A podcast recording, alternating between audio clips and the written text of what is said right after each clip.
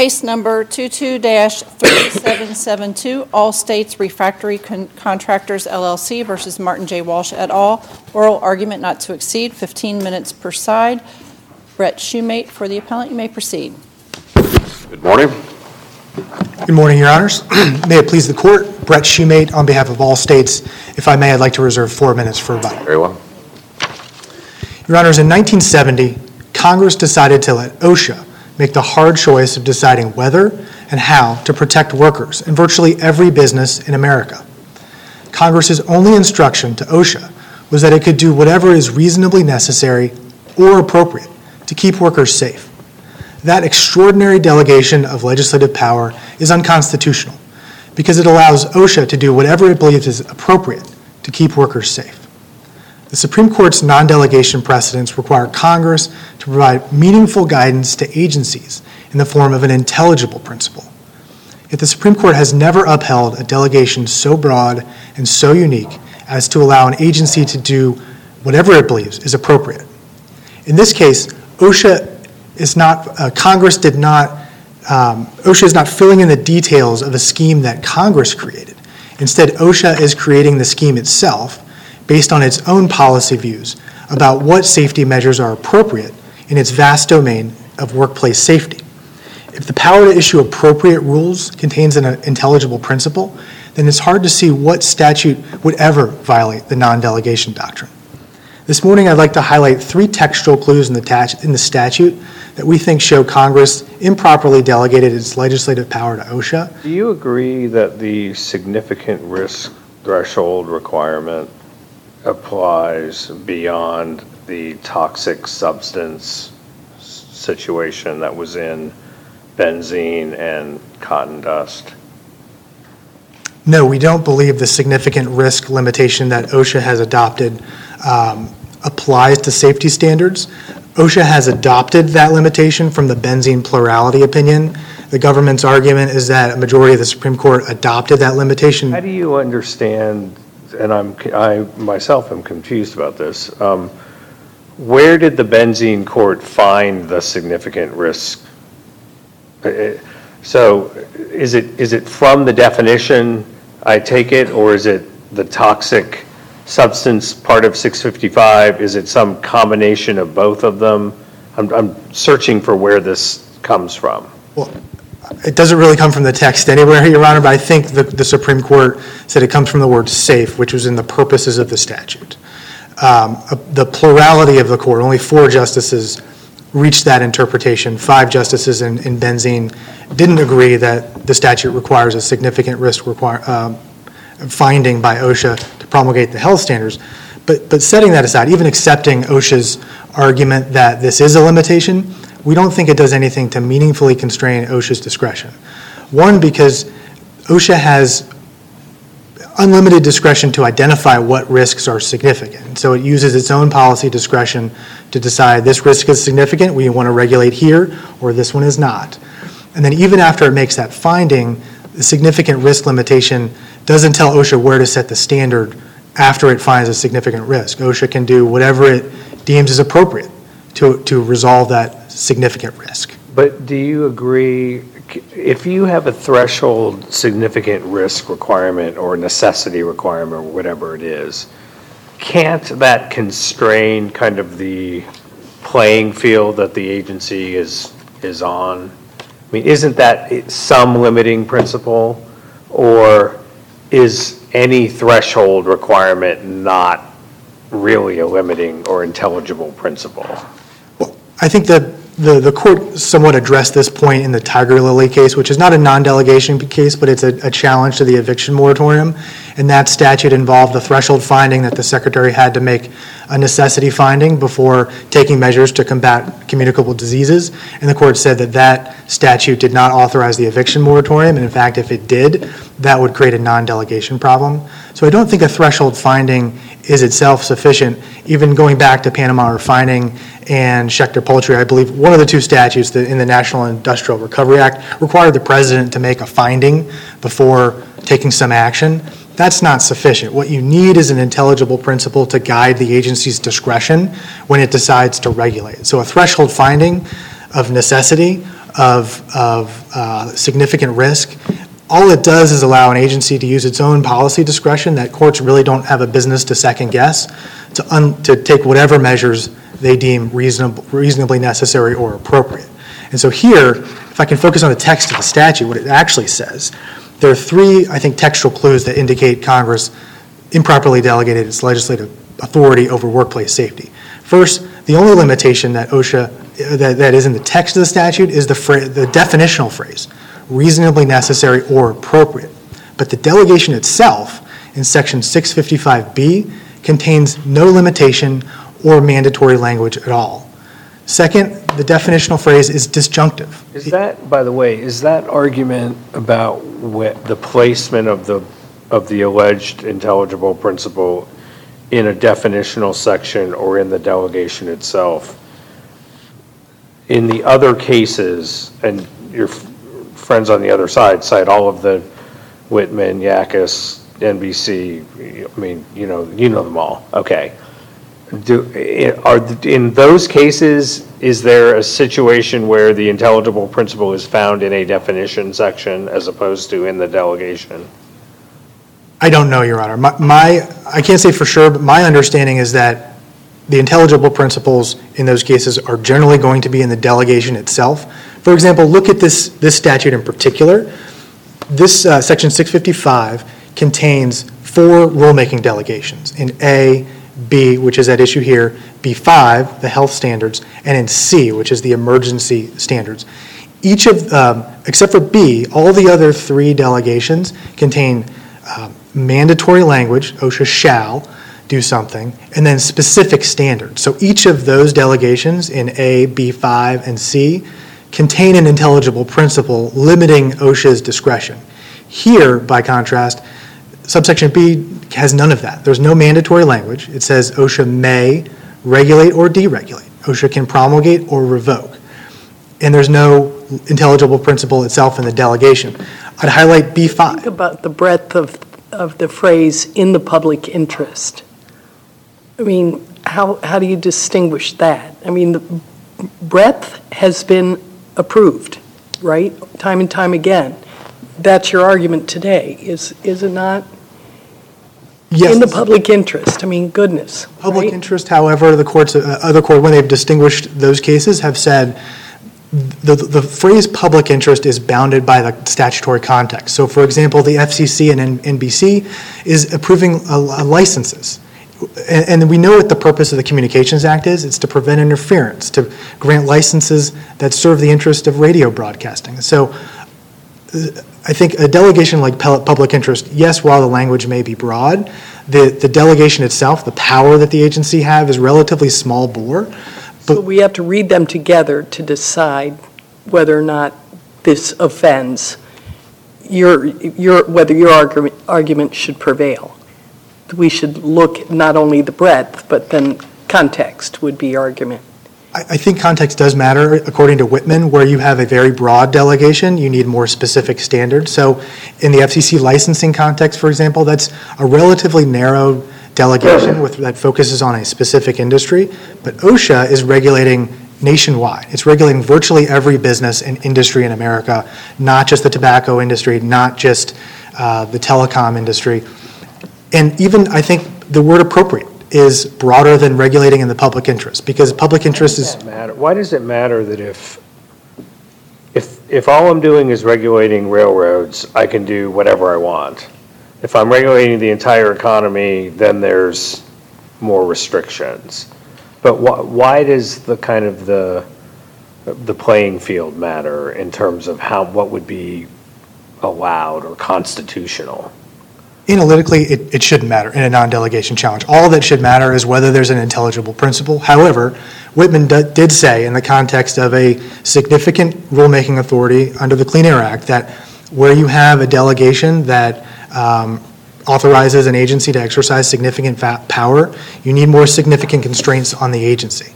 But that, so that gets back to my question about a threshold requirement. Can, can you use a threshold requirement like significant risk to funnel it to the point where it is analogous to the, to radio stations or railroads or whatever it would be? Because once I make a significant risk finding, I'm not, I'm not regulating the entire economy. I'm regulating the entire economy that has significant risks of safety or workplace, whatever it is. Why doesn't that work as kind of a way to get at that problem? I don't think the, the threshold finding solves the problem because OSHA still has complete discretion under the statute uh, whether to regulate or not. The statute is discretionary, so OSHA can look at something and say, you know, we're not just not going to do anything. Or it could say, yeah, we think that is a significant risk. And once it makes that threshold finding, which you as judges wouldn't really have a basis to, to second guess, other than making sure that they reasonably explain their decision, then OSHA can do whatever it wants after it makes this finding of significant risk, or put it in a different context, necessity. Uh, That wasn't sufficient in, in the Tiger Lily case to, for the court to uh, ignore the fact that if the CDC had that breadth of authority, that would be a non-delegation. problem. So you're, you're saying that there must not be any discretion? or, uh, If there's any discretion left to the agency, it's unconstitutional? No, not at all, Your Honor. We're, I- I- we're just saying that Congress must provide an intelligible principle To exercise their discretion? to, to regulate or not regulate, to choose to act. So for example, um, They, they may not make discretionary decisions? Is They- that, is that, is that what you're arguing? No, they, they may make discretionary decisions. Take um, health standards under subsection B5, which we would recognize does contain an intelligible principle. OSHA, it says, shall regulate to the extent feasible to protect workers from um, harmful conditions. That would be, uh, we would acknowledge that to be a intelligible principle, but that's different than saying, OSHA, do whatever you think is appropriate to keep workers safe. That is a vast domain. OSHA has too much discretion because Congress hasn't provided boundaries to guide the agency's discretion. I see my time is up. Do you, I'm sorry, do you think that there's a feasibility requirement that applies? We don't think there is. We, we think feasibility is in subsection B5. OSHA has adopted a feasibility requirement, but even accepting there is one, we think we still win because all feasibility does is tell you what the regulatory ceiling is. It means OSHA can't require the impossible, or OSHA can't put businesses out of, out of business, but it doesn't tell you anything about uh, where the floor is or where the standard should be anywhere from the ceiling to no standard at all. So Does does OSHA's adopting of a feasibility requirement here run afoul of Whitman's suggestion that the agency essentially can't cure its own delegation problem? I don't think what OSHA did is improper, but I think you as judges have to interpret the statute and not allow OSHA to constrain itself to solve the non-delegation problem. That's, The statute's been on the books for over 50 years. Why is the challenge just being brought now? There have been other non-delegation challenges to this particular statute. And they've been rejected by the ninth, what, what, DC Circuit and the Seventh Circuit? That's correct. Okay, so why, what brings this case 50 years later to the Sixth Circuit? Well, the Supreme Court has indicated, and um, several justices have indicated an interest in reconsidering the non-delegation doctrine. Okay, but till several justices have indicated an interest in reconsidering something, well, we cannot reconsider Supreme Court precedent, can we? No, and I'm not I asking. mean, so, I mean, aren't you, are are you just setting this up for the Supreme Court? Is, is that what we're No, doing? Your Honor, we want to win this case in this court, and we think we can win. Well, we have to follow the existing precedent, even if justices are questioning it, right? That's right, and there is no controlling precedent from the Supreme Court upholding a statute so broad and so unique as to issue whatever rules you think is, are appropriate. That is far beyond what the Supreme Court approved in Whitman, for example, where the statute in, in Whitman, the Clean Air Act provision says EPA shall regulate air quality standards that are requisite to protect the public health. Requisite means uh, sufficient but not more than necessary. Here, the statute says reasonably necessary or appropriate. EPA has a mandatory duty to set the air quality standards. OSHA has a discretionary duty to regulate or deregulate. And OSHA is setting rules that govern, that are generally applicable and govern private conduct. EPA is setting standards for states to follow. So we think those are significant distinctions with Whitman. Okay, very, very, any further questions at this point? Judge Cook, Judge Nalbandian, all right, you'll have your uh, four minutes rebuttal. Good morning. Good morning, and may it please the court, Courtney Dixon for the government. Judge Nalbandian, I'll start with your colloquy you're having with plaintiffs about benzene. The plurality in that case was interpreting the reasonably necessary or appropriate language in 652.8 that applies to all OSHA safety standards. The court interpreted that language in the context of the overall statute, statutory background, its purpose, and it recognized that Congress did not delegate authority to agency to, en- delegate authority to OSHA, excuse me, to ensure absolutely risk-free workplaces. Rather, Congress delegated authority to the agency to address significant risks of harm. But there's a lot of discussion in benzene about how 655 B5, whatever the toxic substance part, works with the definition section. Um, The government's position in that case was that the definition section was no constraint at all, from what I'm reading. Um, But the court said, no, when you put the two together, we get, we spit out feasibility and we spit out significant risk um, as a threshold requirement. I'm not sure that that addresses what we've got in front of us today. The court in Benzene rejected the government's argument that the definitional section was, didn't have its own substantive purpose. And every court of appeals to have considered the question has recognized that the benzene court adopted the significant risk requirement, and courts have applied that for the last half century to safety standards as well as health standards. Just the next year, in the cotton dust decision, the Supreme Court adopted the significant risk requirement for a majority of the court. It was a plurality in benzene. But then in cotton dust, the court additionally emphasized the limitations of technological and economic feasibility. And again, for the last. What do we do with cotton dust? I mean, there's that footnote, was it 32 or 31, that has that odd discussion about leaving it to another day, about whether one of the, the provision is, it works its own restriction or, or in combination with the toxic substance. I mean, it it just seems to leave it open to, in my mind. I understand the lower courts have said, okay, fine, significant risk, you know, feasibility, whatever it is. I'm not sure the court, the Supreme Court has said that. Am I reading those, I mean, I- again, it's footnotes in this opinion, but I mean, I- I'm not sure I'm getting a lot of guidance there. in cotton dust, the Supreme Court said any standard that was not economic and technologically feasible would a fortiori not be reasonably necessary or appropriate under the Act. And that case illustrates why technological and economic feasibility are meaningful limitations. They're not merely I'm redundant, just as saying that that, suggest. in that case, in the situ, I don't, that wasn't a health and safety standard case, was it? I mean, it was. Cotton dust was a health standard. Right. But, but it was dealing with, I, I, I guess I'm just, I'm not sure that what, what cotton dust and the benzene case we're getting at is necessarily, you know, this case. The Supreme Court was looking at the whole statute in both of those cases, and that aligns with how the Supreme Court has considered other delegations. Judge Cook, you had mentioned, the Supreme Court has always looked at delegations in context, not just words in a vacuum. As the Fifth Circuit stated in the Big Time Vapes case, this non-blinkered mode of statutory interpretation generally bodes very well for delegations. The Supreme Court has never just plucked out single words in a statute and said, okay, this is all that there is, the statute is unconstitutional. It's always look at the statute in its context against the statutory background that Congress was considering and the purposes in the statute. That's what the court was doing in benzene. That's what the court did just last year in NFIB. And those cases, Your Honor, belie plaintiff's suggestion that there are no meaningful limitations in this statute, and the approach that the Supreme Court took in those cases is just a full 180 from the approach that plaintiffs asked this court to take here. Plaintiffs asked this court to hypothesize about any potential delegation of authority, to assume that Congress gave OSHA the authority to do all of those things, and then declare the statute unconstitutional on that ground. That's never what the Supreme Court has done. I think benzene goes a long way to answering this case, and Judge Griffin, as you had mentioned, the DC Circuit and the Seventh Circuit have both rejected non- non-delegation challenges that are identical to the challenge that plaintiff press here. I mean, this, I, I hear all that, but I suppose I'm looking at this provision and it just seems broader than any other of these provisions.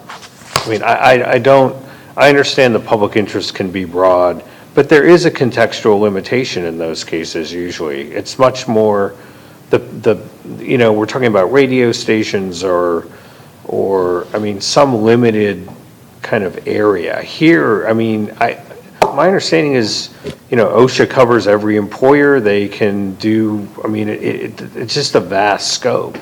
I mean, I don't even know, I, you all may, I mean, you may assert the power to regulate people who work from home. I mean, I, I, so, I mean, that would cover basically everybody in the country. A few responses to that. First, I mean, with respect to the hypotheticals that plaintiffs point out, I mean, we know from cases such as NFIB and benzene that if OSHA ever tried to regulate in one of those ways, the first question would be one of statutory interpretation. And the court would consider the statutory delegation in its context against background principles of congressional delegation. The court could decide in that case whether Congress really did delegate authority to the agency. Again, in the non-delegation cases, the Supreme Court has never adjudicated those on the basis of pure hypotheticals. It's looked at the delegations in context. With respect to national broadcasting, the delegation there in the public interest, the Supreme Court recognized in that case that the Commission's powers were expansive, and it recognized the wide-reaching role that radio played in society at the time. That was in 1940. This was a huge medium at the time. In Yakus, it was the authority to set fair and equitable commodities prices. In Whitman itself, the court recognized that the national ambient air quality standards there affected the entire national economy. Nonetheless, Congress was not required to specify how necessary is necessary enough, how hazardous is too hazardous. It recognized that Congress gave discretion to the agency and that, yes, the agency could draw lines. But I, I guess that's right, but I'm curious, I mean, it says necessary or appropriate. We assume both of those words have independent meaning. I mean, what does appropriate mean? I mean, what's the limitation on, I mean, that's no limitation at all, right? No, Your Honor, and in benzene and cotton dust, as I was just discussing, those are specific interpretations of the reasonably necessary or appropriate language in their context against the background principles of the overall act. Again, we don't look at those words in a vacuum, and the Supreme Court has repeatedly stated that in its non-delegation cases. The court in cotton dust also explains that reasonably necessary or appropriate can do work on its own in appropriate cases. The court explained in a footnote again there that if OSHA were to promulgate a standard to address a significant risk that could be addressed with, say, one mechanism to address the hazard, but OSHA promulgated a standard that required five, the reasonably necessary appropriate limitation might there kick in to say, no, OSHA has to do cost-effective standards, and OSHA has recognized that in the last 50 years as it has promulgated safety standards. If there are no additional questions, I'm happy to rest on our briefs. Well, this is a facial challenge, right? It's not applied, and that's, that's the context we look at at the beginning. All right, any further questions at this point? Nope, I'll- I'll pipe up. Judge Nalbandian? All right, thank you. Very much. All right, rebuttal? Thank you, Your Honors. Just a few points, starting with the text of the statute. The the text of the statute says, re- the definitional phrase, reasonably necessary or appropriate. That means OSHA gets to choose. It can choose to decide to issue rules that are reasonably necessary, or it can decide to choose uh, to promulgate rules that are appropriate, even if they're not reasonably necessary. And so my colleague can't really, hasn't provided, you know, any um, guidance on what the word appropriate means, but it means proper. Plain language of the word appropriate means proper. So OSHA can issue whatever rules it deems are proper. Let me address, address some of the limitations. Um, I think the fact that OSHA has struggled over the last 40 years to interpret the statute, and so have courts, I think is a strong signal that Congress has delegated its legislative power to the agency. First, the uh, OSHA's position was there are no limits on its regulatory power. Then it adopted the significant risk limitation, then it was feasibility, then it was several other limitations. I think the fact that it hasn't settled on a meaning of this Uh, ambiguous phrase. But case law narrows it, doesn't it, counsel? I mean, that's, as applied in facial, the case law has narrowed that each time. We know benzene, you know, that we, it's worked through. Your, your case here is saying, we just hate the words. They're not, they, they're too, too broad and they're, they give too much power. But it does get narrowed. You don't have a case that says, here, in our, you know, in our particular industry, you're just trying to attack the, I get why you're doing it, but it's, it's tough road to hoe. Um, Only two, isn't it, am I right? Maybe only two cases, non-delegation cases have been um, viewed favorably, and they were either wartime or something that, that's peculiar to those odd circumstances, as opposed to yours. I think our case is a lot like Schechter Poultry, where the delegation there in the National Industrial Recovery Act was for the president to issue codes of fair competition. Right. And here, the delegation to OSHA is to do whatever they believe is appropriate to keep workers safe. And like the delegation uh, in the National Industrial Recovery Act, the president and OSHA, they, they both have the power to issue generally applicable rules governing private conduct nationwide. That's different than the public interest standard at issue in NBC, where the government is issuing licenses. It's not issuing rules governing private conduct. If there are no further questions, happy to stand on the briefs. All right, thank you, counsel. Uh, Case will be submitted.